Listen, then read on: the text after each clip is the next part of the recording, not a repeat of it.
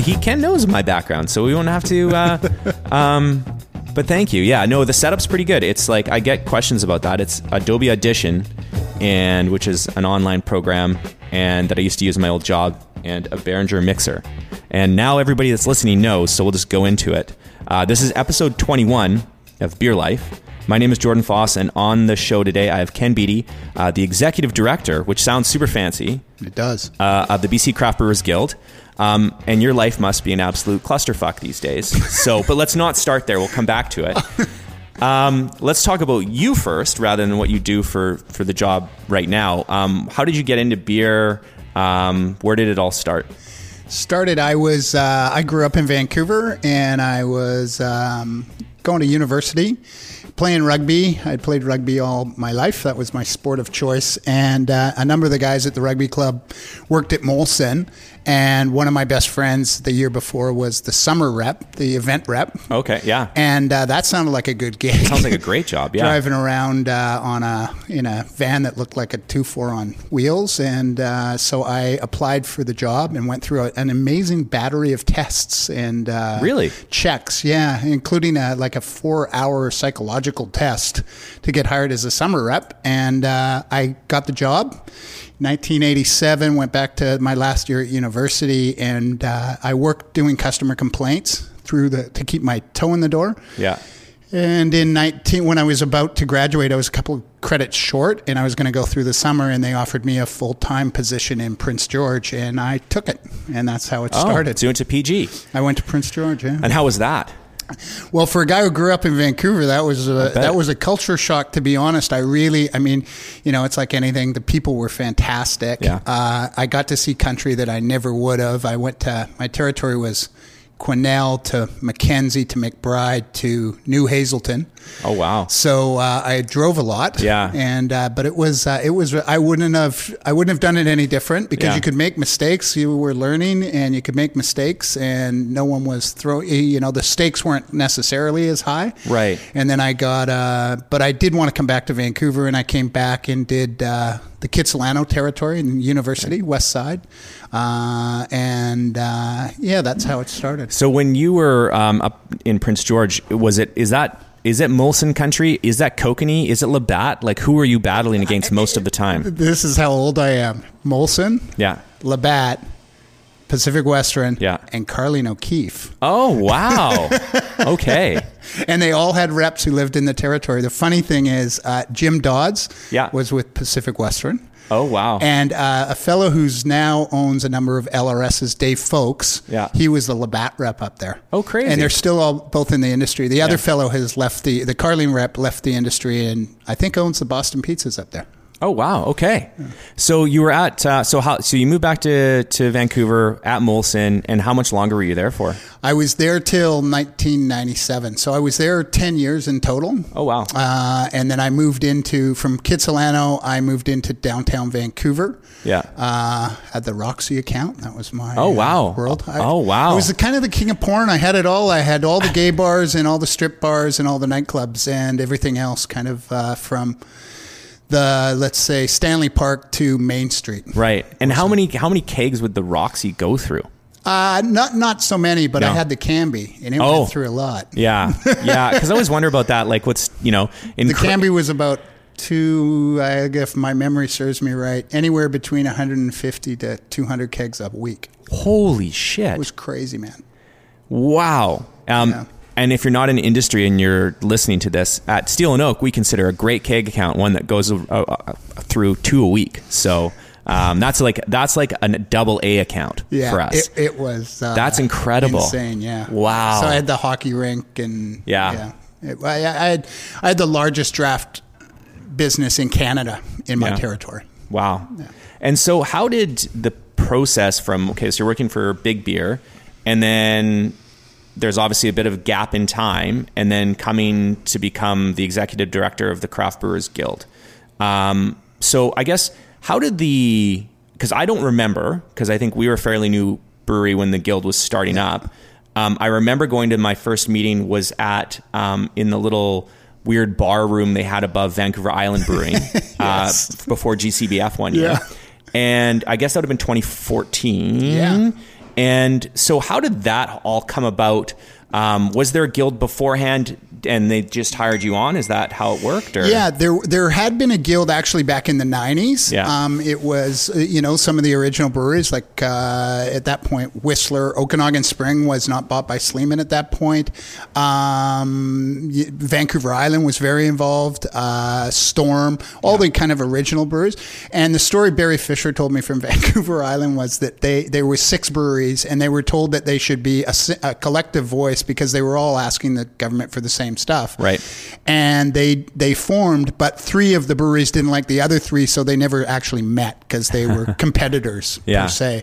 Um, and then it kind of dissolved just because you have to file some paperwork, and they didn't. No one did that. Yeah. And then it resurrected itself, and it dis, it dissolved again when there was more breweries. R and B was involved, and yeah. and I might be getting the original breweries not in the right order, but and then it ended up. Um, it really kind of how I got involved. I was at Sleeman for another twelve years. Yeah. in sales. I actually ran a place in New Westminster. I, I ran oh. the Met Hotel for three and a oh, half no way. Yeah. Okay. So I did that from 97 to 2000. And then from 2000 to 2012, I worked as the, uh, throughout jobs in uh, sales, sales management for. Sleeman. And then um, I was uh, exited. Yeah. I was packaged out. uh, no cause. I got to make that. Uh, there was no cause. They, there was. Uh, they got rid of three of the senior managers in Western Canada in one yeah. day, as big cor- corporations do occasionally. Yeah. Um, got my package. I was doing uh, Prud'homme. Uh, I was a, a, fan of the Prud'homme beer um, uh, program. Yeah and we had run all our sales reps through it. And when I finished at Sleeman, I talked to Roger Mittag and uh, I said, we should do this out here. And he said, yes, we should. And so I started working for him in Western Canada. Okay. Uh, doing beer education. And through that, I was pitching Don Gordon from Whistler, yeah. Uh, who I used to call against in Kitsilano, right. which is kind of weird. Or he was a rep and I was the sales manager for our reps. And uh, I was asking him actually to uh, to to take a mat leave. There was somebody on his team doing a mat leave, and yeah. I was trying to get my business off the line. But so my wage went down by like eighty percent. Yeah or more. And uh, and so I asked, could I do that job? And he was like, dude, you can't do that job. He says, did she tell you it was key accounts? And I'm like, I can do key accounts. That'd be perfect. Yeah. I know everybody. And he said, did she tell you about the other 50 accounts? And I'm like, no. And she goes, they're on Granville Street, including the Roxy. I cannot send you back into the Roxy.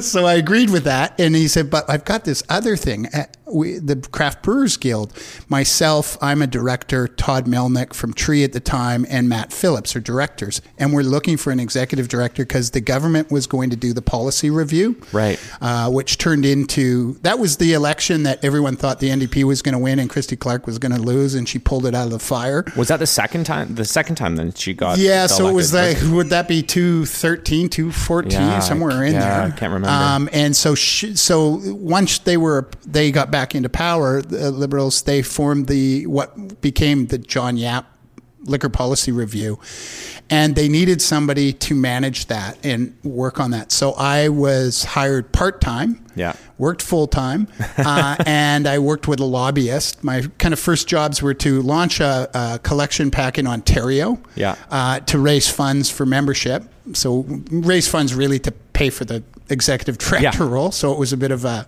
eat what you can kill. Yeah. and um, and start membership drive. Yeah. So, so gather members. At that point, we started. I think there was about forty five breweries in BC. In that would be two thirteen. Yeah. And I think uh, less than fifteen were members, uh, and the membership was like hundred dollars, and you donated some beer to this the the collection packs.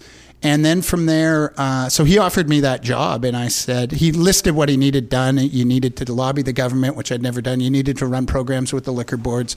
Uh, you needed to go out and find members. So basically create relationships. You needed to be the face of the guild. We need to get a presence in media because back then, when anything came up in the media, they'd ask the restaurant association about the beer industry or they'd ask right. the wine yeah. association. They wouldn't ask anyone in a brewery generally. Yeah. And uh, and hire a lobbyist to put together this program. So we ended up. Uh, I, I, said, "Well, it sounds like a job." Honestly, I, I said, "Does that job pay?"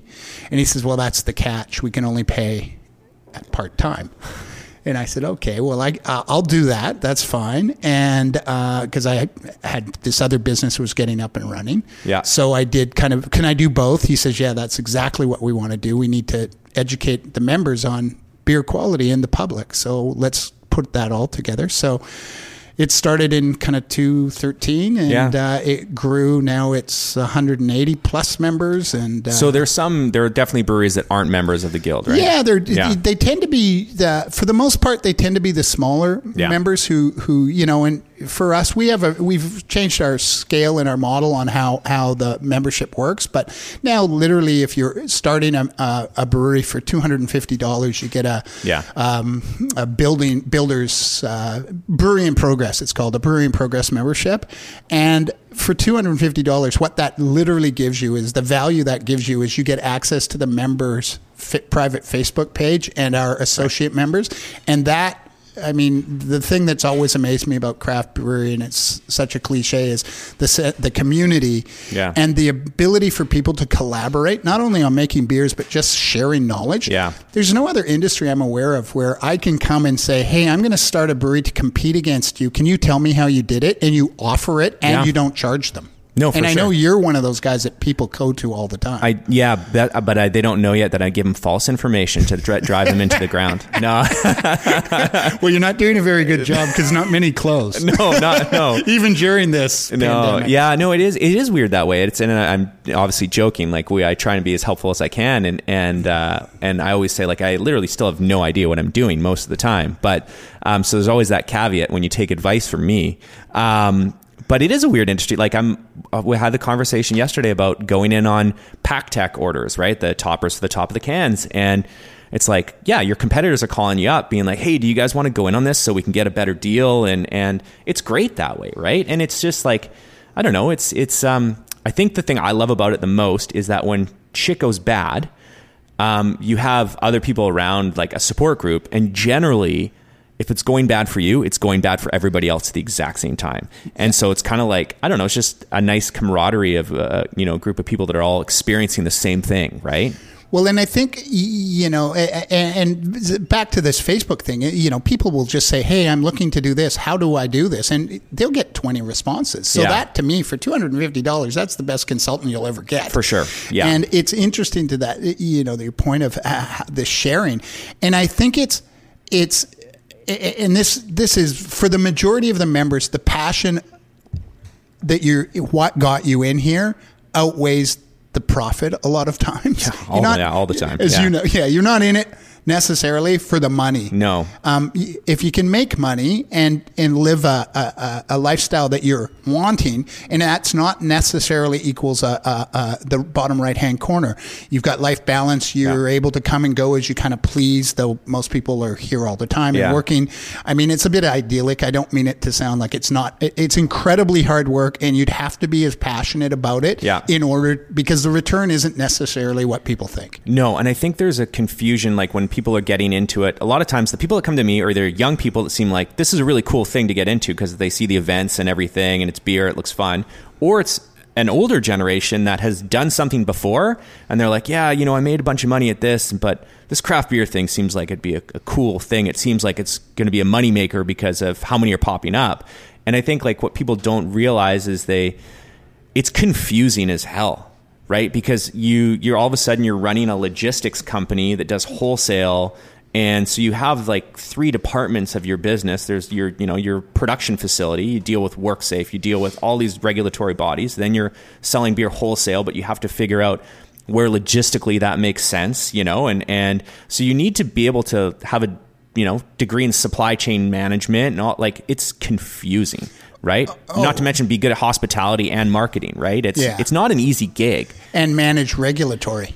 Yeah oh and that's like especially during now like covid times trying to figure out what to do next Yeah. is is is it's um yeah no it's a stressful gig and people don't realize that Yeah, and I say, you know, people always the question, when's the bubble bursting? I mean, we don't get it much anymore. I think people realize, okay, there's no bubble. This is not going away. This isn't trendy. This No. isn't something that millennials have dreamed up, and when they age out, they're going to not do it Yeah. anymore. Um, but to me, and and sometimes it's members get not very happy by this comment, but it's not the amount of breweries that we have because per capita we don't actually have uh, uh, I think we rate like with Iowa or Idaho in the states. Right. Like we're not anywhere near where Seattle, uh, Washington State or Oregon would Yeah. be.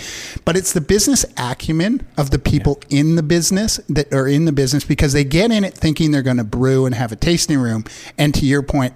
They need to be logistic managers, HR managers, marketing experts, government relations experts, policy experts. Um, it goes on and on and on, and their heads explode. Yeah, yeah. I, I, I had a uh, there was a, a an acquaintance that went to high school together, and I'd heard through a friend that he was wanted to get into to craft beer. He'd made some money um, at a I think he was working in a film studio, but doing like CGI animation. And he, so he has like his own CGI company, and he's like, "Oh yeah, I want to get into." Uh, I wanted to get in craft beer because it just seems like a nice break. It'd be a little more relaxing. I'm like, you dummy!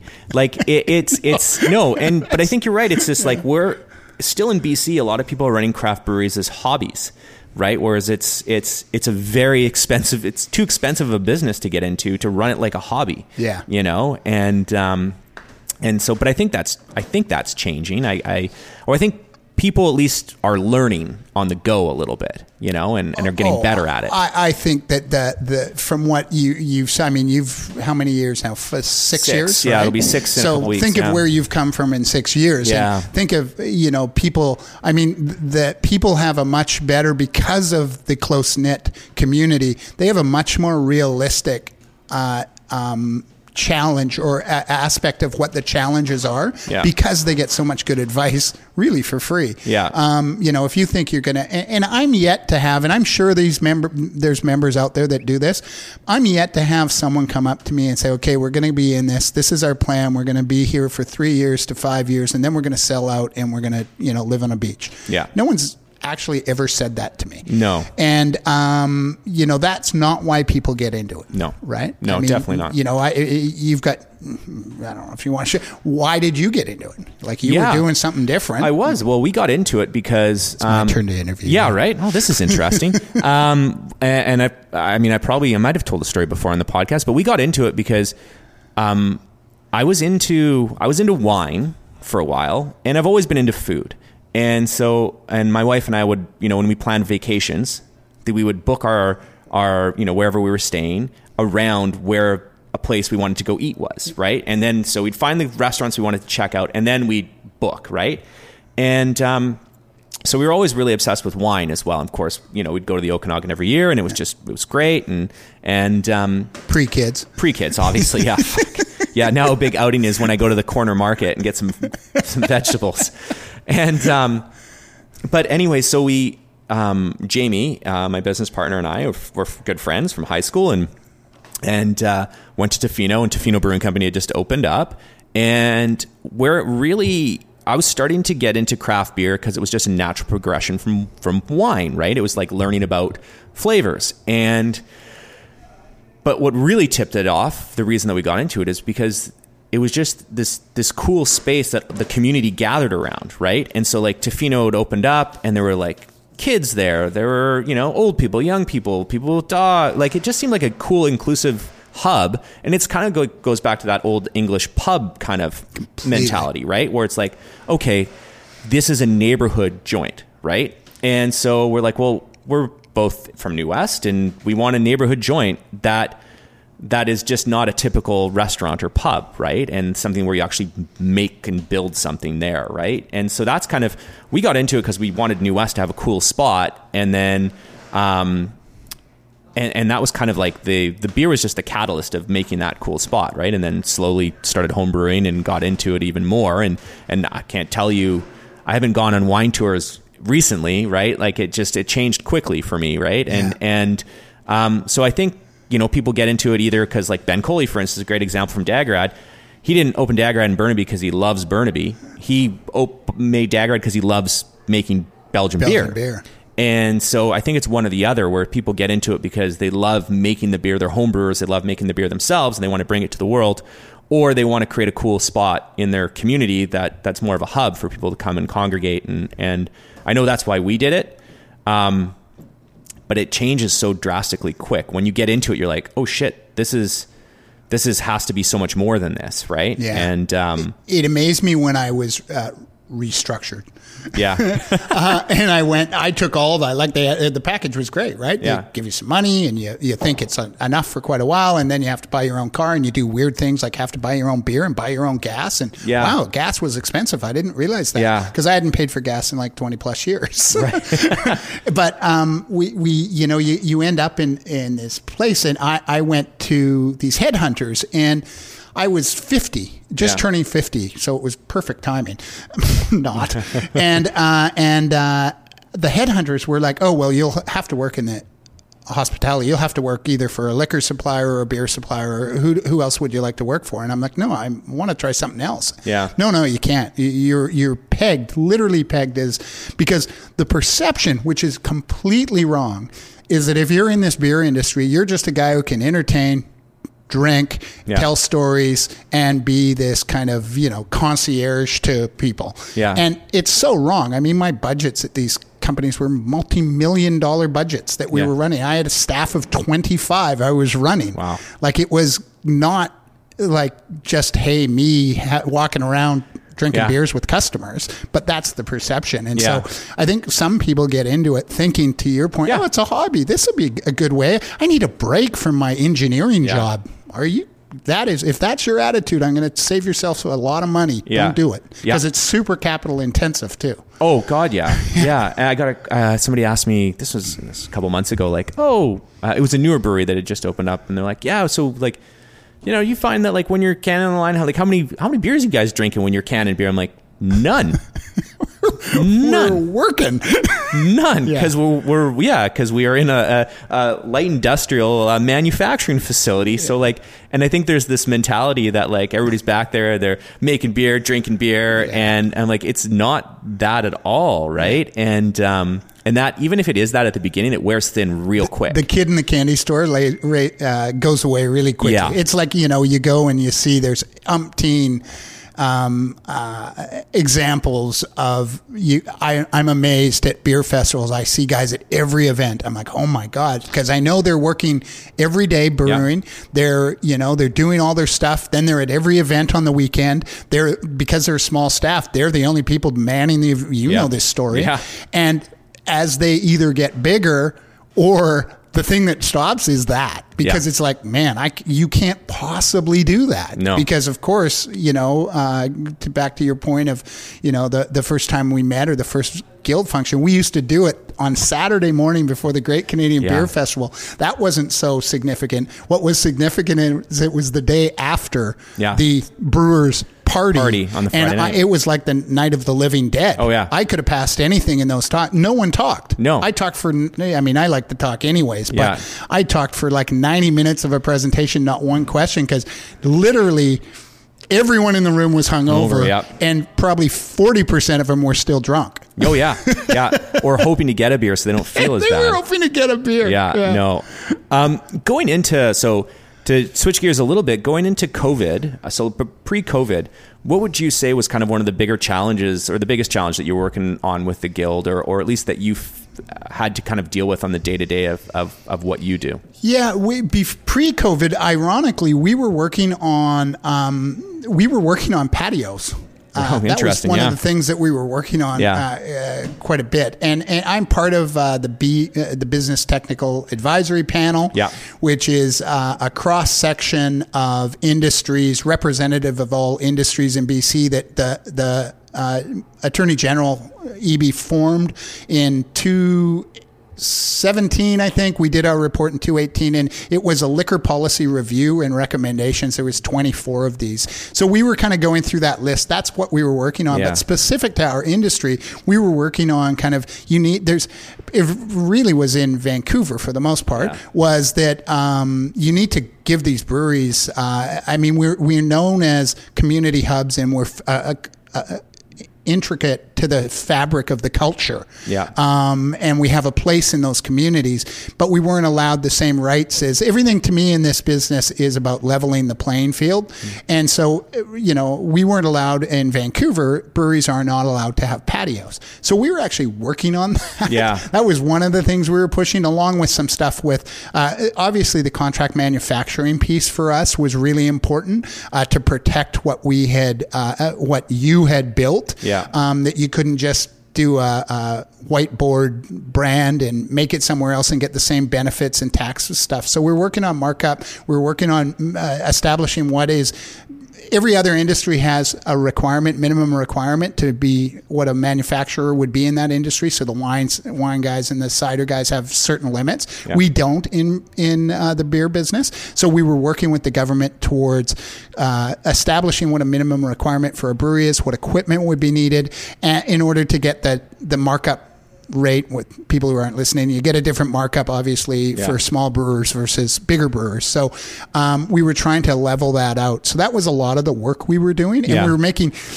Unfortunately, we were making super good progress, and we had so many things about to happen Yeah. that have not happened now. Yeah. So two years ago, we were close to some stuff, and they decided to. The federal government decided to legalize cannabis, and every liquor policy went out the window for a, over a year.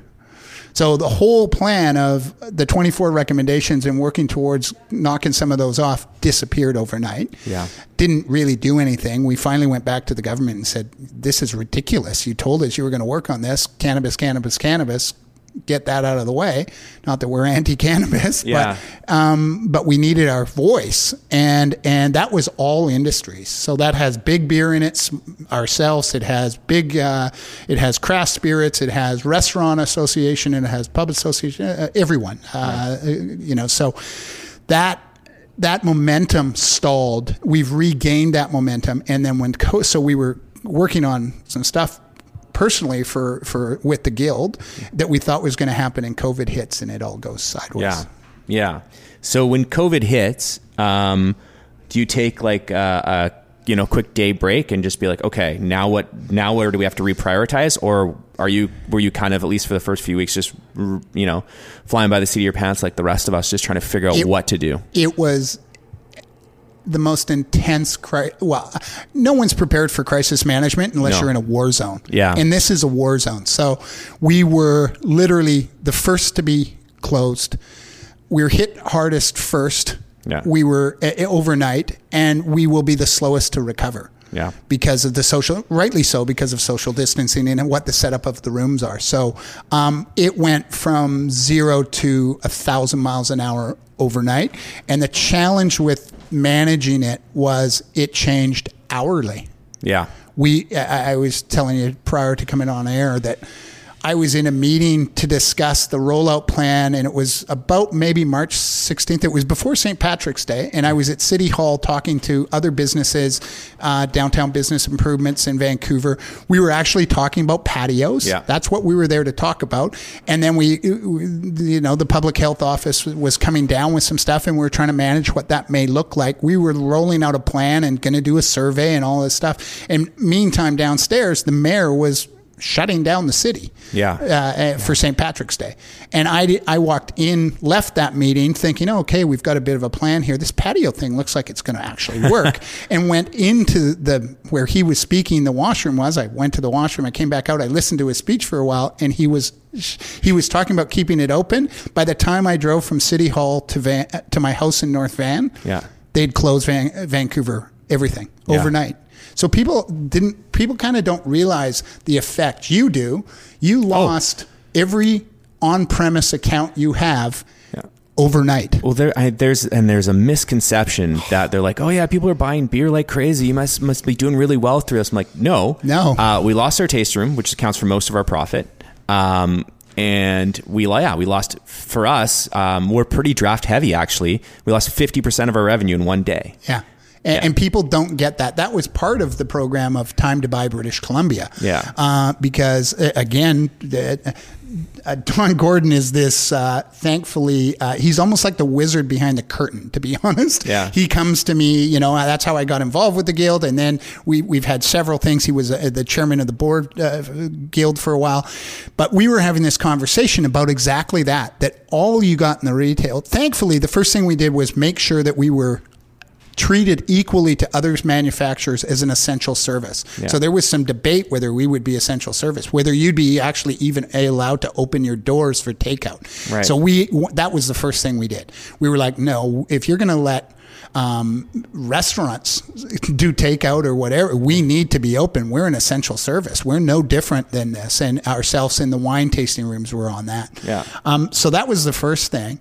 Uh, but the the amount with the time to buy British Columbia was eh, two weeks, three weeks in, there was panic buying. Yeah. Like if you went to a liquor yeah. store, it was like New Year's Eve every Yeah. day, and and when you panic buy, you buy 1.75 liters of whiskey Yeah. and you buy 24s and 30 packs or whatever the biggest pack you can get which we don't make No. Yeah.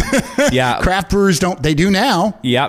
Yeah. there's some guys who have gotten pretty smart about it. No so I think. Parallel in the 49 has a 49 pack. Yeah, Um, and I, I think Whistler has a larger pack size um, now, but we don't work in that world. No. So it's way more difficult to grab four or five flats than Yeah. it is a couple of two fours. Well, especially when stuff gets singled out too. In liquor stores, I talked to, um, I think it was the first cut, the couple first after two weeks in, I called or emailed uh, Randy, uh, who own, or runs the beer program at the Jack's liquor stores, Yeah. and they're a great partner of ours, and and um, and she'd kind of given me a hard time, tongue in cheek, because her and I go back fairly far, and and that. Uh, to quit cutting her grass because we were doing the home delivery service, right? Yeah. And uh, I was like, I know, I know, it's temporary. Like I'm just trying to keep the lights on, like Yeah. so we can still sell you beer. She's like, I'm, I get it. I'm just joking. And um, but she was telling me that um, that like they'd never been busier, but it's not buying our beer. It's it's buying the the budget brands, right? Yeah. To to stock up, right? Yeah. And um, that she hadn't actually seen a, a huge fluctuation. I know where we noticed the the uh, like at least a little bit of a. Uh, an increase was just with the home delivery and with people coming to the to the tasting room to get beer to go. Yeah. And I think initially there was this big push, at least I know there was in New West, which I'm thankful for, to like spend your money local while you can. And so we we had this nice little surge that I think helped, you know, keep us going. Um, but I think now it's like it's going to be interesting over the next couple months to see how things kind of actually settle out, right? And Yeah. you know, I was listening on the radio on the way down to the brewery today, and I think unemployment's still thirteen point seven percent or something, and and you know the CERB's going to be ending, or at least if they don't extend it in a, in a month, and you know everybody's gotten their loans, and everybody's going to have to start paying principal again, and and um, so it's like okay, well what's now what's going to happen right like Yeah. are people going to be able to tough it out and i worry about i actually worry more about january february of 2021 so than do, I, do I. right, I, right you know, I, I- I mean, that was all part of it. That that the liquor store, you know, I was we were in constant contact. So part of this great thing that the silver lining of this was the BTAP report or that group was on a calls three times a week. We were talking with the government every week. We were talking with LDB, LDB Warehouse.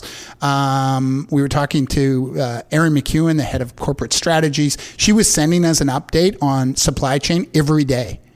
Uh, so everyone mobilized together. So that's the silver lining of that. And we got some stuff done right away. So, um, you know, it's not, it's definitely a direct benefit to our members was we worked on, uh, I was part of a phone call with uh, the pub association and the restaurant association over the weekend, the, I think the second weekend and the liquor board and the LCRB uh, to allow, we had presented on Friday, we should allow restaurants and pubs if they're doing takeout to be able to Yeah. put your product on the on the bill too Yeah. uh, and deliver um, and we turned that around the government turned that around in like 72 hours like Wow, we talked yeah. friday afternoon saturday morning sunday morning and they announced i think sunday night or monday morning Never in the history of rec- liquor regulation has that occurred. So those kind of things, people, I think that hopefully that legacy of getting kind of out of the way. There's been some things that have stalled, as Yeah. you know. Yeah. Patios are very complicated. They seem more complicated than they should be. Hospitality pricing is another thing. Well, and I was gonna on. I was gonna mention that because of course, like all these, and and for those of you that are not in the industry that are listening, um, there's two tier pricing, right? And so if you have a restaurant and Steel and Oak sells you keg, or sorry, sells you packaged product, you actually pay a higher markup rate than if you owned a liquor store.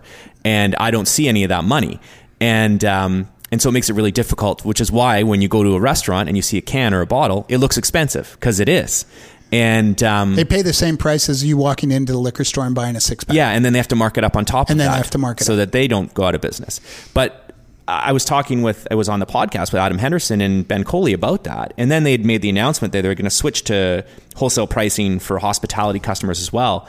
But I got tagged in a tweet yesterday, or or it came across my my Twitter feed um, asking like when that might come to actually fruition, right? Because we don't know. We just- Imminent. I can only tell you okay. imminent. Yeah, because which would be great. Like I mean, I'm under a non-disclosure, Okay. to be honest. Yeah. But I, I, we did have call with the government, and um, that is something that there is very strong political will to do. Yeah. Um, because that's the difference at this moment.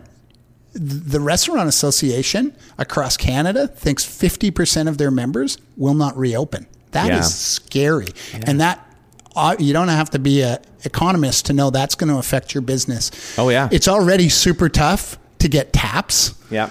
And getting those taps, if you lose 25% of the, the business, makes it even more intense. Yeah, we're already like I know, and I know a lot of our our brewery friends that are around the same size as Steel and Oak. Um, I mean, we've all been having these internal conversations that like I'm. I mean, we're we're already getting rid of keg share kegs and planning to sell less draft, right? And um, going into COVID, um, one of my my one of the guys that I think is my second hire, uh, Jay Schreiber, who's done sales for us for for years, um, decided that he wanted to go and, and try something new, get into tourism, and the time was terrible. I feel Ooh. so bad for him. Yeah, but any, any- anyway, so so we'd actually parted ways. Um, I think it was the week before um, we had to shut down the brewery, and um, but I'm not. I'm not going to replace him. We'll, Yeah. we'll, I mean, and that's no knock on the job that he did. No. It's just that I, I already have another sales guy, Anthony, and I just don't think I'm going to need another salesperson. You know, because I, I- just don't think there's going to be enough. It's it's going to be real. We don't know. It's Yeah. a crystal ball, right? Uh, for sure. But what we do know is that this has caused this pause. There's a lot of benefits. I mean, I've Yeah. heard in a previous al- yeah, and there- there has been uh, for us, previous too. podcasts. Yeah. You know, the the pace that you're, how we've all changed. Um, Yeah. I work from home anyways, but I really like it. I've spent more time with my kids Yeah. who are 20 and 18 than ever. Yeah. Uh, you know, so that's all great. Those benefits, but you've had to reevaluate what your business is. Yeah. We had one of the, you know, the home delivery piece. That's always been in terms and conditions. Yes. And very few, very few members did it. Did it? Yeah. Very few members did it. Now everyone's doing it, and it's a viable e-commerce business. Yes. And the the better we get at it, and one of the things we're trying to figure out is, you know, this the ability at this moment you can go north south, east west, but you can't go into Alberta. You can't Yeah. go across Canada. So maybe that'll change at some point. It Yeah. really should. It's ridiculous. There's no boundary there. The wine guys have been doing it for years. Yeah. Um, is there a demand? Let's a big demand for steel and oak in Toronto. Probably, not. I'm sure. Probably not. Probably. Right. um, but you know, there is for probably in Nanaimo, Yeah. and there is for for uh, you know Longwood or uh, Land and Sea to be people want to try their beers Yeah. in Vancouver. So I think that is something that's always been there that people didn't really use. No. and and that I think will be an interesting an interesting development that will stay. I think the other legacy of I think allowing restaurants to put a four pack of steel and oak on your, my meal and when I order it is Yeah. a great thing, and I, I I'm pretty certain that will stay. Yeah. we, we they did change the growlers, of course, which are in uh, in, in you know important to our members, um, and that was really to because you weren't allowed to get into the places to bring the product back. So we didn't want a whole bunch of stale dated products. So we said, okay, you can fill growlers, but it was very specific. Yeah. Fortunately, the majority of the the uh, people doing that, and I shouldn't say the majority, but there's a large percentage of people that aren't really uh, adhering to the rule. Yeah. And they're not filling uh, one liter glass. And that's not what would be our intention. Uh, uh, every brewery is obsessed with quality. Yeah. And if you're putting it in a sippy cup or a soup container or whatever, it doesn't really work for us. No. So I think that will come back. Members have asked us when Yeah. that's over, we'll get back the growlers. And, and I think that is something, I, there's not a lot of money in it, No. as you know, and people, people because so many people have packaging now and even if you're small and you don't have a canning line you can bring in uh, you know a mobile canner um, i think from that point of view people are gravitating to that so the growler i think the growler sales are going to go down anyways Yeah, I think so too. I think Yeah. um, uh, we- we've had uh, you know chats about this with my my brewers group that when we kind of you know have a Slack channel that we're talk about that like will this be the death of growlers? Yeah. You know, and I don't think it'll be the death for some of us. You know, I think we still have a pretty like I get I get people coming in daily being Yeah. like, "Are you feeling growlers?" And we're like, "No, we're not. We're not doing it yet." And like, "Oh, okay." Hmm. And sometimes they leave. yeah They don't even pick up a four pack. Yeah. Right? Like they're that, you know, they're that obsessed with the, with the concept of a growler, which is fair. We're the ones that brought it into the market for them. so I, I get that.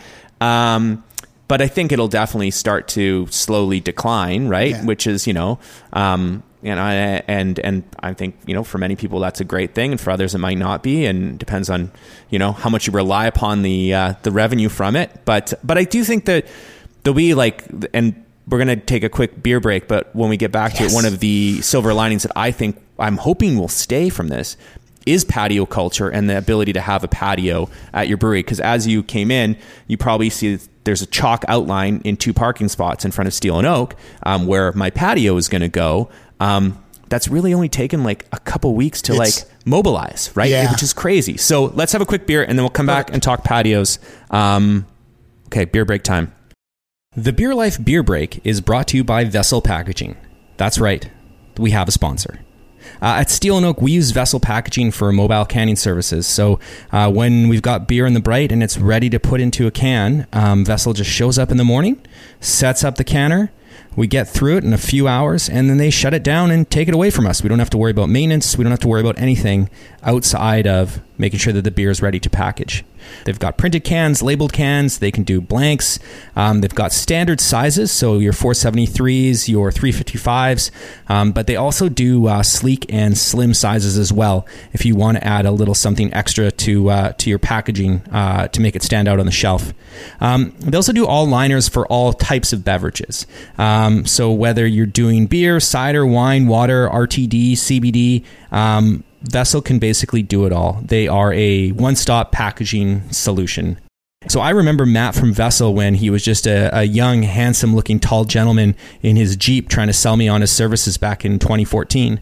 And uh, they started in the West Coast, but have quickly moved uh, across Canada. They actually have locations across the country to service all of the provinces and territories, which is bananas when you think about how big our, our country is.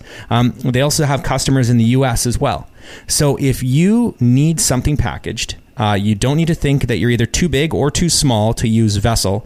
They have customers that use them for thousands, tens of thousands, hundreds of thousands, or even millions of cans a year. Uh, if you need to put your beer or beverage product into a package, uh, give our buddies at Vessel a call. and i know people are people are taking note of what's working Yeah. because it's coming back Yeah. in some form. So at least you won't have to figure out all this stuff again. What works? What are best practices? I mean, the art of the handshake's probably gone. Yeah. You know, like it's a it's a sh- major shift in how we. I, I- I think the social distancing piece will at some point. That'll be the last thing that goes. Yeah. But yeah, it's it's complicated. No. man. I don't know what it's gonna. I mean, like you say, hopefully the you know the things like patios and co- bringing people back. I think that the the I think due unfortunately to what would be what we think is going to happen in the restaurant industry is going to directly benefit the tasting rooms. Yeah. Yeah, as you can probably it- tell, we're back. So Oh. we, I just no, I do this all the time. Ken, I just hit record as we start coming out of the break because honestly, obviously, that's actually when a lot of the good conversation Yeah. happens. So it always sounds awkward, but um, but it's but it's good. People get it. People get it. Okay. But I think you're. Oh, it's funny that you say handshake. The art of the handshake is probably gone. And like, I you know, and and so like I'm a hugger, and like hugs are probably like gone too for a bit. But it's also what I've realized is that you actually don't need to hug somebody to make them to like have that interaction with them and stuff. Like we have when Dr. Bonnie Henry said we were allowed to expand our bubble or whatever. My my wife and I and our kids, we've really just literally just been the four of us. We've seen no one. Yeah. And uh, much to the chagrin of my my mom and dad who miss their grandkids and my wife's mom and dad and and anyways, the um, so we're like, okay, well, we'll expand our bubble, and um, a, friends of ours, he's a school teacher, and and uh, and she's actually our accountant at Steel and Oak. Um, and they've got two kids, and around Jude, our oldest son's age, and we're like, okay, that's going to be our COVID family. So we need to make some ground rules. Like, we're not seeing anybody else. We're going to see each other. We're still going to, you know, Yeah. distance. And so we had them over.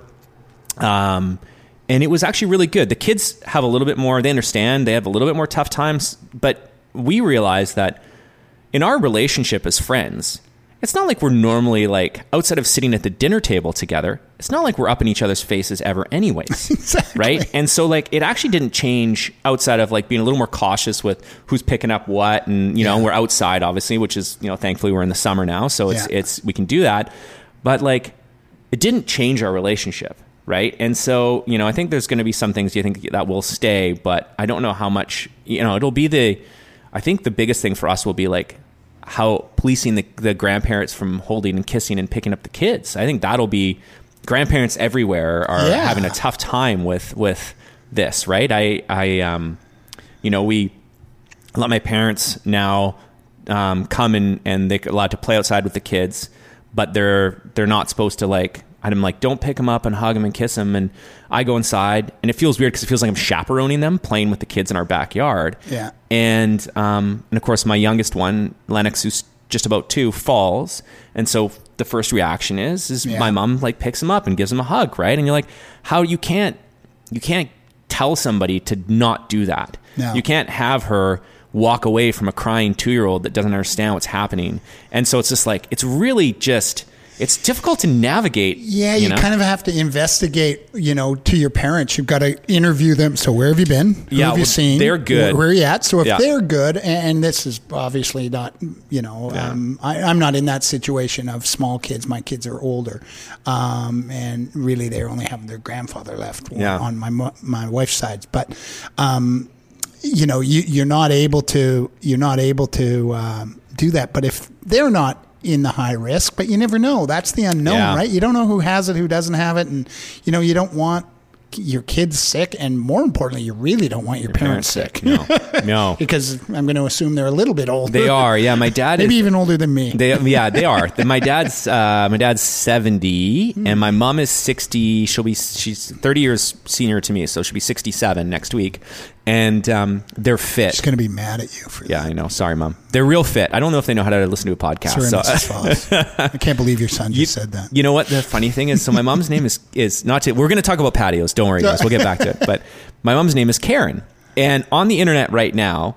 Um, Oh, yeah. The biggest meme is like she's a real Karen, right? And so I'm like, I hope my mom never has to see this, so that she doesn't realize because she's not a Karen. To, you know what to I mean? try to be hip, I've seen this Karen stuff, Yeah. and I had to Google it. The Oh, other yeah. I had to Siri, Siri, what's a Karen? Yeah. And so now I know what a Karen is. yeah, yeah. So, anyway, um, okay. So patios. Um, as I was saying before we went into the, the beer break, that you can see that there's chalk outline outside.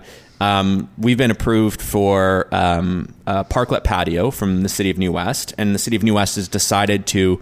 Um, for those of you listening, they the LCRB for their their application for for breweries to get patios, um, the the municipality the brewery is in can either check to just approve everything, or to approve each application individually, which would take a lot of time. And so the city of New West, I think city of Vancouver as well, has decided just to have a blanket approval process, but that doesn't mean that you still don't have to go through um, the planning department. The like, the, so there's still it's not like you just get to check this box and then you can throw your patio up. There's still process. There's still process, and this has been one of the things that we've been, as I said prior, we were working particularly in Vancouver. But you know, if you can get Vancouver to get there, the other Everybody else municipalities line, will. yeah. We were part of uh, a campaign that we sent out a letter uh, and a template to our members, but to every municipality uh, in mayor, council and mayor in across the province.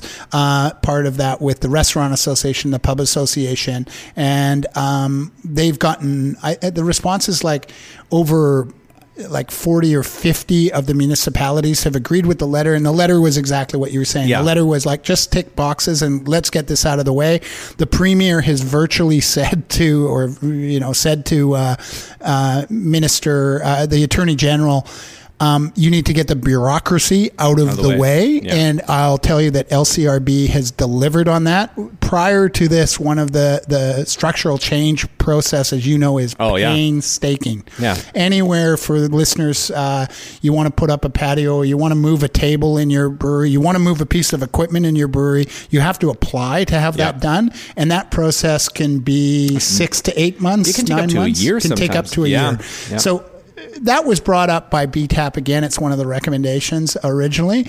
And I can say that uh, the head of the LCRB and their policy team has been, they totally acknowledge it. She uses the perfect word for it. Uh, uh, Mary Sue, who's the general manager, they're triaging the system. Yeah. And that is the perfect word because it is, they realize it's a shit show. Yeah. They realize you can't have businesses making decisions. You can't give people patios. Okay, you're approved for a patio, you get it in November. No. That doesn't work. Now more than ever, that doesn't work. So they have gotten out of the way. There was some, uh, you know, this is really recent. Uh, today's the 5th of June. Yeah. Uh, it, I think they changed it on the first, really. They announced Yeah. it kind of maybe a week ago. Yeah. Then they, you know, different municipalities did different things.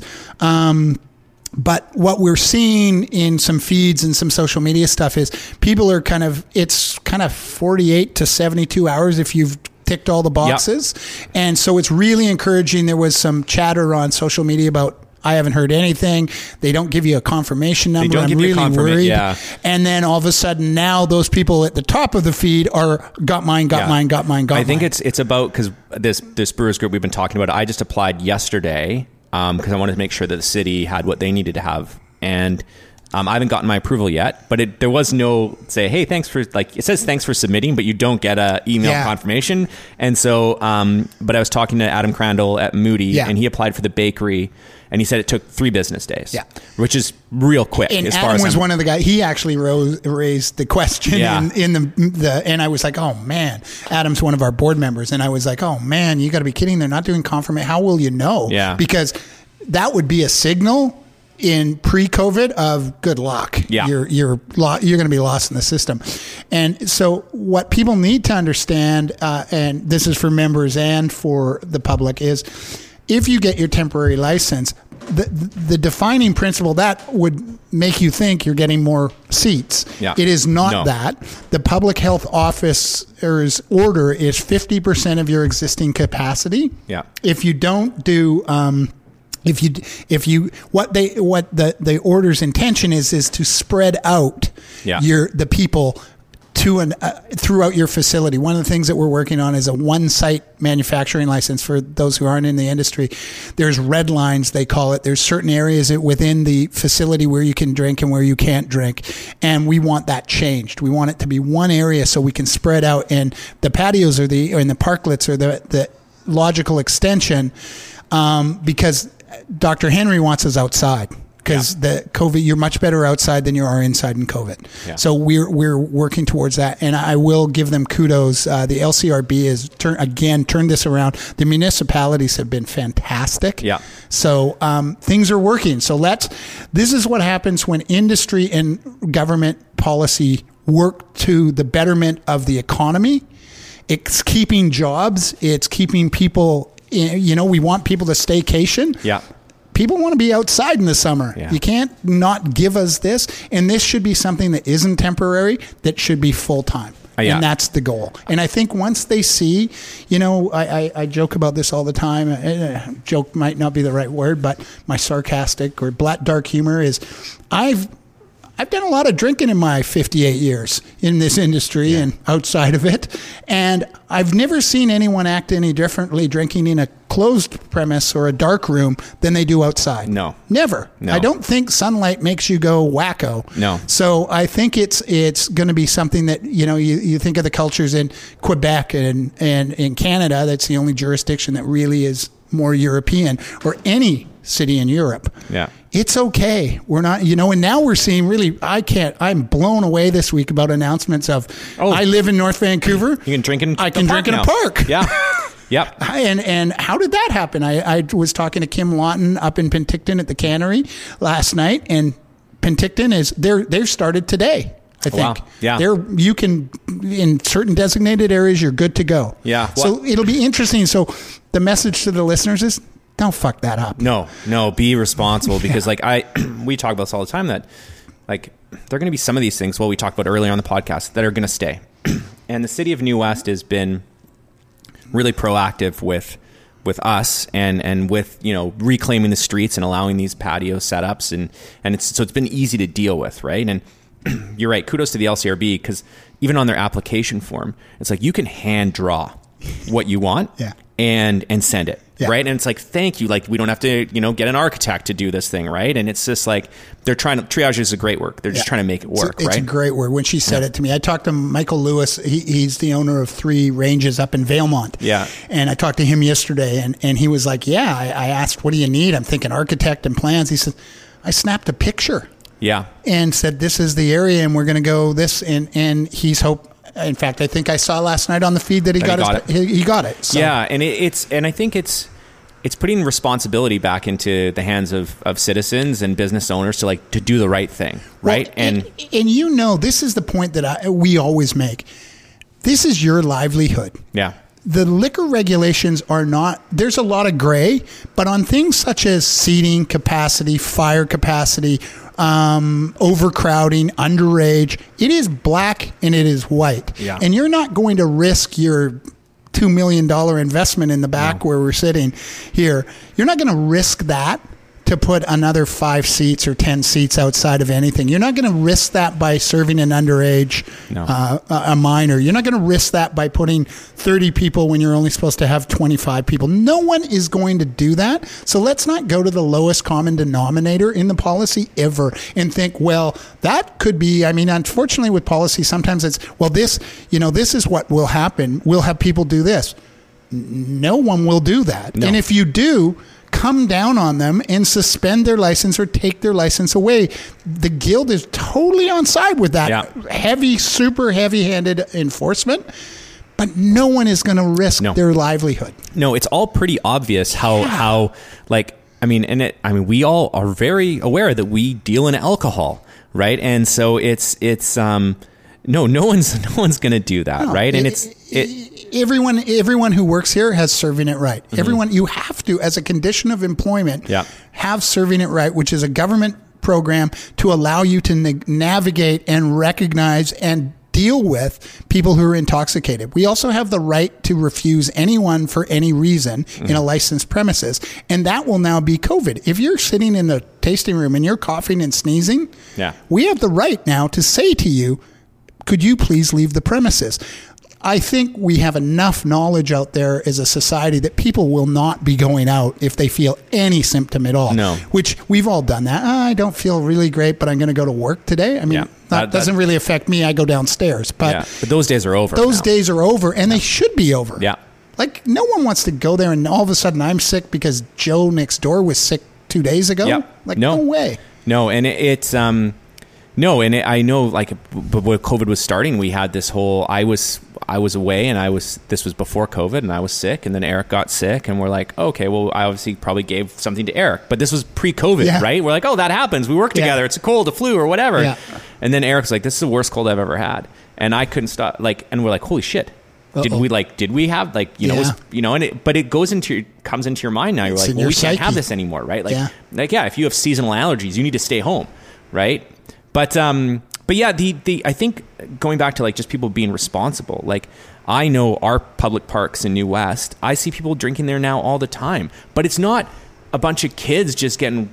It's like it's an older couple having a, a picnic with a bottle of wine. Yeah. Like, and I and this has been one of the uh, probably the first time that I've actually seen our public parks being utilized the way that they're supposed to be. It's like small groups of people out enjoying the space, having food, you know, um, and, and enjoying each other's company. And I think I know I listened to a council meeting with the city of New West uh, a couple weeks ago, and they're talking about also, you know, what what do they have to do to be able to possibly, you know, allow people to drink publicly in parks as well, and um, because you know, and I think I can't remember who brought it up, but it was a really good point about, well, if you're an older couple, if you're you know in your 70s and you live in an apartment, and normally your night out is to go to a restaurant, but now you don't feel comfortable, well, you know, the public park is there to use as your backyard.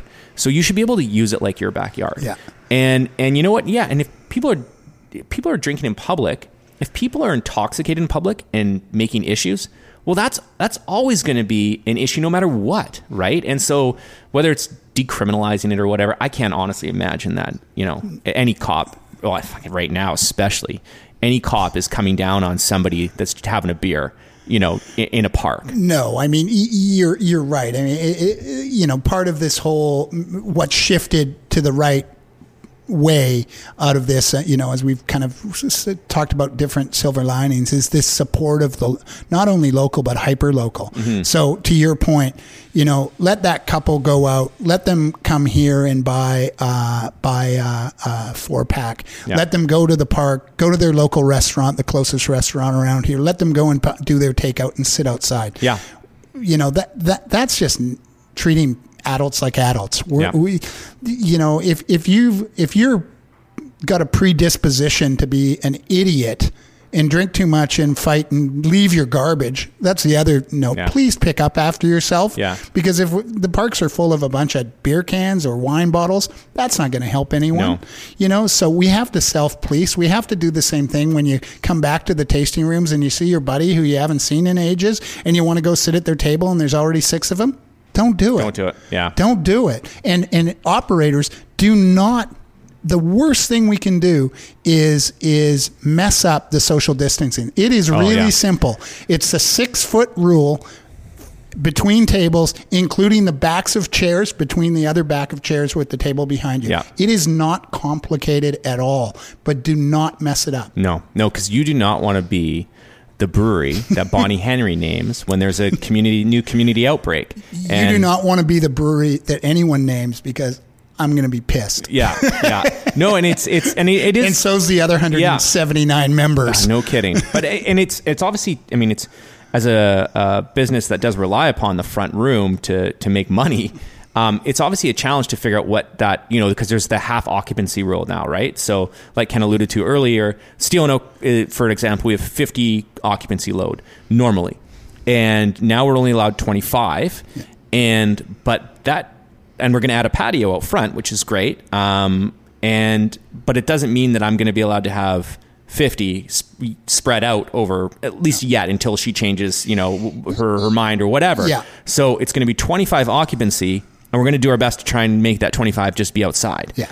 And um, and so it's it's you know so if you come down here you might have to wait right and so it's it's it's definitely interesting like it's it's been going to be a challenge for for us and i know it's been a challenge for lots of breweries that have already opened on how to re train the your your team on um, okay so this is we've gone from counter service now we're going to table service and this is how it's going there's going to be a host station and this is how it's all going to you know so how it's all going to shake down right? And so i think if you're out there having a beer be kind and realize that every we're all just learning again uh, to do something differently right? And you're starting over. And the other thing that's important to to that to acknowledge the fact of what you've just described is you could probably I'm going to suspect pre-COVID you had one person or two people uh, oh yeah two room? people yeah and now you have five people. yeah So you've actually the good news is you brought back more employees. Yeah. The bad news is you brought back more employees. Yes. So it's going to cost you more to actually service 50% less people. Yeah, I- if you're maxed out all the time, which Yeah. you're not. I've been to a couple of big chain restaurants just to see what they're doing. yeah and they have more staff than customers. Yeah, I, I, I honestly have come to, and I don't know what it's going to look like until we do open. Yeah. Um, which I mean, we've been trying to time opening with our patio application. Yeah. We've been knowing that it's going to come through, so that's why we've been delaying when we're actually going to open our doors for for sit in. But I, my in my mind, I'm going to just do my best to break even, and and keep and because I don't want to lose momentum of people coming to a tasting room. And I know people want to sit here and have a beer because they tell me that all the time Yeah. and um, so I want to do that, but but yeah, it won't be. It's not. And I think people need to understand this too. Is like for most of us, our taste room is actually where we make our money. And uh, my father-in-law said to me the other day, "He's like, well, the taste room that's just an add-on, isn't that just like a nice to have?" Like, I'm like no, that's literally the only profitable part of the business right now, right? It, like, it, it has been. I've always described it as the lifeblood. Yeah. Of this, especially the small brewery, because the breweries who were we opened 28 breweries last year. yeah, Man, if you would ask me second last week of March, how many would have been around? My I would have been much more pessimistic. that Yeah. These would, particularly the new breweries, because they don't have wholesale. Yeah. They generally are on tap in their own tasting room, and very little distribution outside, and maybe some keg accounts. Well, all that went away. Yeah. So they lost, we have members who lost 80, 90% of their business overnight. Yeah. And, um, but they, they found a way. Their tenacity and their pivoting, you know, uh, a guy like Twin City, Aaron over there, he was a Brassneck model Yeah. of Port Alberni of the island. You had to go there to get it. it has an exceptionally great, high quality food program. Yeah. But had no cans, yeah, filled growlers. Well, that doesn't keep the door. So he pivoted, got on on board, and was able to to fill. And a number of our small members have done that, and that's keeping them uh, going. But you know, we didn't. You touched on it, and I didn't kind of talk. My worry is also January, February, March. Yeah. because all these programs are really deferments. They're just kicking the problem down the road. Yeah. And when push comes to shove, you know, in a lot of the feder- a lot of the programs, like the rate abatement and uh, program, it misses literally ninety percent of, of the breweries. Yeah. they're they're not able to get any rent because if you've stayed open, which as an essential service you have, and you're you've lost. Not seventy percent of your sales, which really, if you stayed open and not, Not lot- yeah. lost that, you should close. Yeah. And I don't mean that sounds callous, but come on. Yeah. You are not doing something right. Yeah. You got to reevaluate or re, re pivot your position. Yeah. But you could be at 65% off. Yeah. And you're not allowed. So thankfully, you know, that was another great thing is I got a call the same. It, it was a good day. We got, I was on this call on a Sunday with the government talking about allowing, um, allowing uh, um, delivery, home delivery for restaurants with our, our members' beers and other alcohol products. And then Ben Coli called me about the Save Small Business petition. Right, yeah. And I was like, oh, that's brilliant. I think at that point they had like a hundred Yeah. people. And he kind of talked to the idea. I said, oh, Ben, that's really cool. How did this come together? Him and his wife. Yeah. Some people that she knows. Um, and so we put it out to our members. Our members jumped all over it. And I think that now is.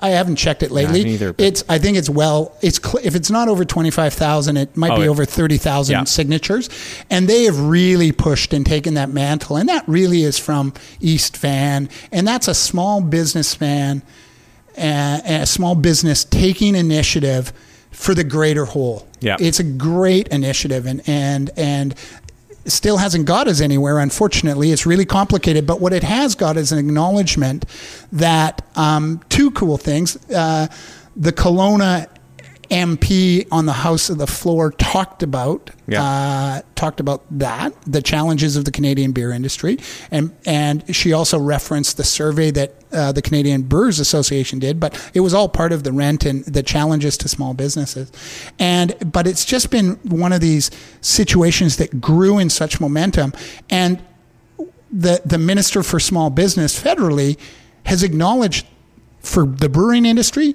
that completely missed the target. Yeah. And they are continuing to work on it and hopefully we'll have some resolution to it. Now the, the last week the province has agreed and the province has now said it will not landlords cannot evict you for not paying. So that's a good positive. But all that comes out of kind of Ben and his wife and some friends who have decided they're going to you know, when we talk about making true change, and we've had different discussions about that, that really was a program that I, I it's very awe inspiring. For sure. Oh yeah, and I, I know, um, I mean, and Ben's Ben's wife Erin, she's a, she's a doer, right? And and I mean Ben is as well, but I know he was she was really pushing that whole thing, and um, and I remember the early days of it where Ben's like, yeah, Aaron, Aaron's got this crazy idea, and this Yeah. is what we're gonna do, and and um, so yeah, it is cool like that somebody takes the initiative to like. I mean, he's got enough going on. Not to mention he has twins. They have twins at home Three and a half. yeah yeah and um and so and they're both entrepreneurs so Yeah. it's um yeah it's cool and i mean there's a lot of uh, it- it's been really like you say inspiring to just watch people pivot into you know like okay it would be easy to just be like throw your arms up and be like well this is out of my control. Let's just call it a day. But people really do like you see that entrepreneurial spirit and the fight in people. fight. yeah. And and i hope that like and there's the problem is is and maybe it's an, and a nice thing just to know that you're not entirely in control of it but like it's that uncertainty of of okay so things seem like they're getting back to back to okay right? We're going to be able to do this. Everybody's going to hire their team back. Everybody's going to start spending money to get inventory. Every, and then all of a sudden if something happens and they're like well we're shutting it all down again most people will be in way worse shape than they were at the beginning. And so that's why i'm like my you know I know for Steel and Oak, we're like, okay, how do we just save as much as possible right now so that, you know, if we have to shut down from October through March, that we could still open back up again.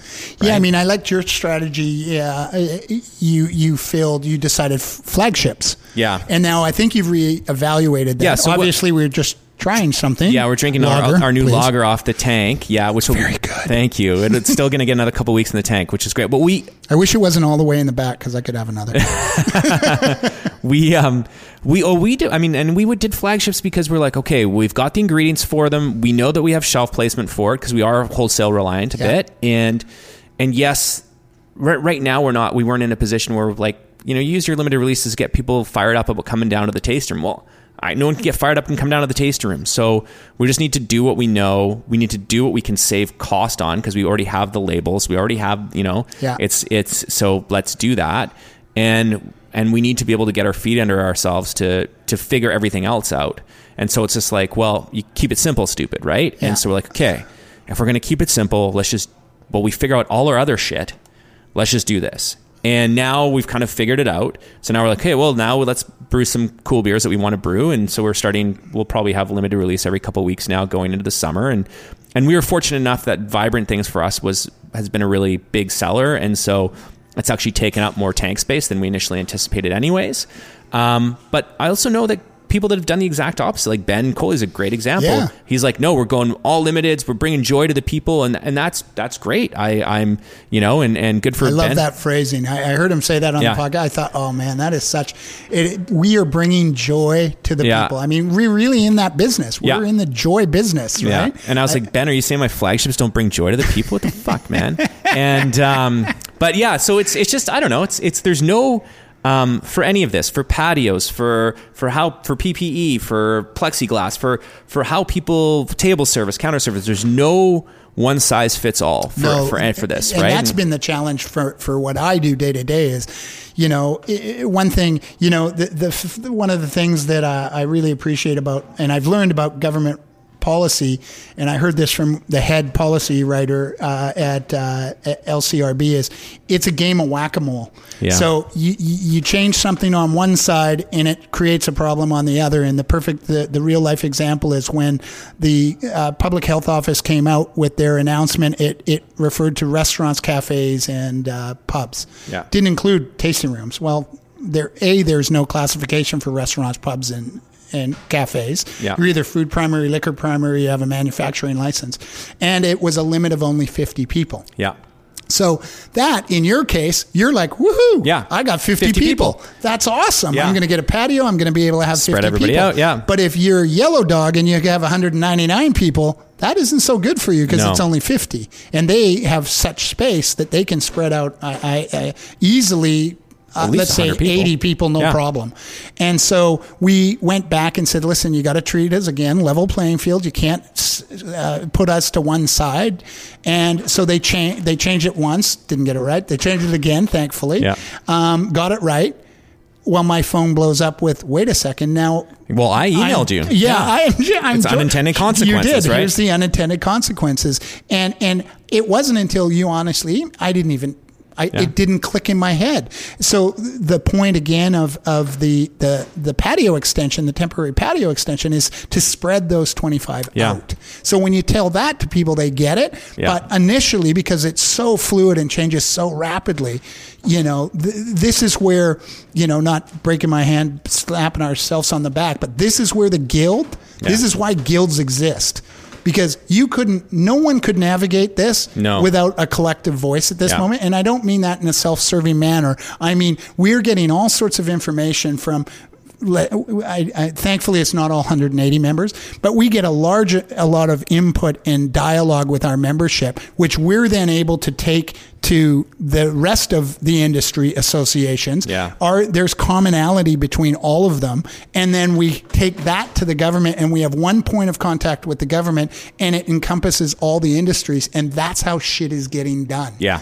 And and that again is one of these silver linings. So when when we come to this is where we're earning our stripe of if you know if those small brewers are unsure if they should be members, this is why you have a guild at this moment. And I don't mean that to sound like hey we're all it's a group of people. The board is we have board calls every two weeks where the board is constantly asking. Um, you guys are on that Yep. Slack channel, so Adam and uh, Mike, I think you're for Yeah, sure. Adam, Mike, Chloe's and it. yeah, Chloe, Michael from Category Twelve. Yeah, so, like, so there's a lot of virtually the board is pretty much on it. So they'll trickle down to me. Um, hey, this came up, and I'm Yeah. like, oh, I, I didn't even know about that. But yeah, these kind of there's always an unintended consequence, and it's this game of whack a mole. Yeah. and that's sometimes why policy takes so long because what we want in contract manufacturing, for example, if we do that, that that affects the contract manufacturing side uh, in the wine industry and in the the distilling industry and the mead makers and the cider makers and Yeah. everyone else. So Yeah,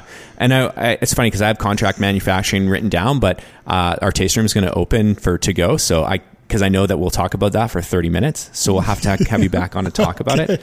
But I will say um, before we go that, and I think I emailed you or called you about this before. Is like often when we're you're running your business day to day, the guild is there in the background, and you're not really you know you're not paying a ton of attention to it. But during this time, you're right. This is when you know, even just getting your email updates of being like, okay, so this is what's happened and this is what you need to do. Yeah. Here's the link to WorkSafe's step by step plan on on you know for writing your own plan for the brewery. Here's the guild's versions for that's dedicated to breweries, so you can look at this template and, and adjust, right? And so it's getting that information where like you know where none of us have written WorkSafe plans for No. pandemics before, and so it's being able to like have a central spot where you can get information, but then also all be on the same page with it, right? So Yeah. you don't have trading post doing one thing and Fieldhouse doing another one, and and and Steel and Oak doing something entirely different. You can at least collectively be like, okay, we polled everybody, we done the research. This is the best way to do it. Yeah, and we worked with, we were fortunate from the BC Restaurant Association, invited us and the Pub Association to join their uh, team. And they had, it had to be 10 calls of 50 restaurants or more. And when I mean restaurants, I'm talking um, top table group, I'm talking keg restaurants, I'm talking Starbucks was on it, McDonald's was on it. So we're not talking about the mom and pop shops. Yeah. We're talking about some players who have extensive expertise and or national Yeah. so other markets had already opened Yeah. so we were able to glean that knowledge and then we met with uh, thankfully the the uh, wine Inst- institute bc wine institute and the craft distillers met uh, the wine institute heavily uh, heavily resourced, do Yeah. a great job. They invited us to do the manufacturing piece, and out of that, we created the breweries piece.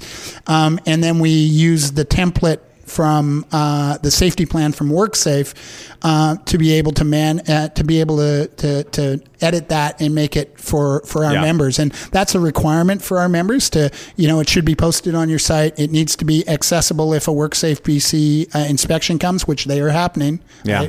People somehow are under the impression the inspections aren't occurring. They're occurring. So is the capacity inspections. So to your point, we want consistency around the province that will what this is all about is not a cover your ass. It's to show, firstly, your employees you are taking this exceptionally serious. And it's to instill confidence in your employees and instill confidence in the consumer to come back and feel really safe. There was a survey um, out of Vancouver, but that's a good place to do it. Yeah. And it was 33% of the population is ready to come back. 33% of the population is going to wait to see what the tasting room safety protocols look like or the restaurant protocols look like for retail protocols, really, uh, overall. And 33% are not wor- going to come back until there is a vaccine Yeah. or herd immunity. Yeah. So that li- literally 66% of the population is not sure. Yeah. Yeah. So we need to prove to them that we have done the right thing. And if that's making it over the top in terms of sa- sanitation Yeah. and showing people what we're doing, then so be it. And that's what we have to do. That's yeah. what we have to do. Yeah. I want to thank my guest today, Ken Beattie from uh, the BC Craft Brewers Guild, uh, for being on the program. Thanks, Ken. It was awesome.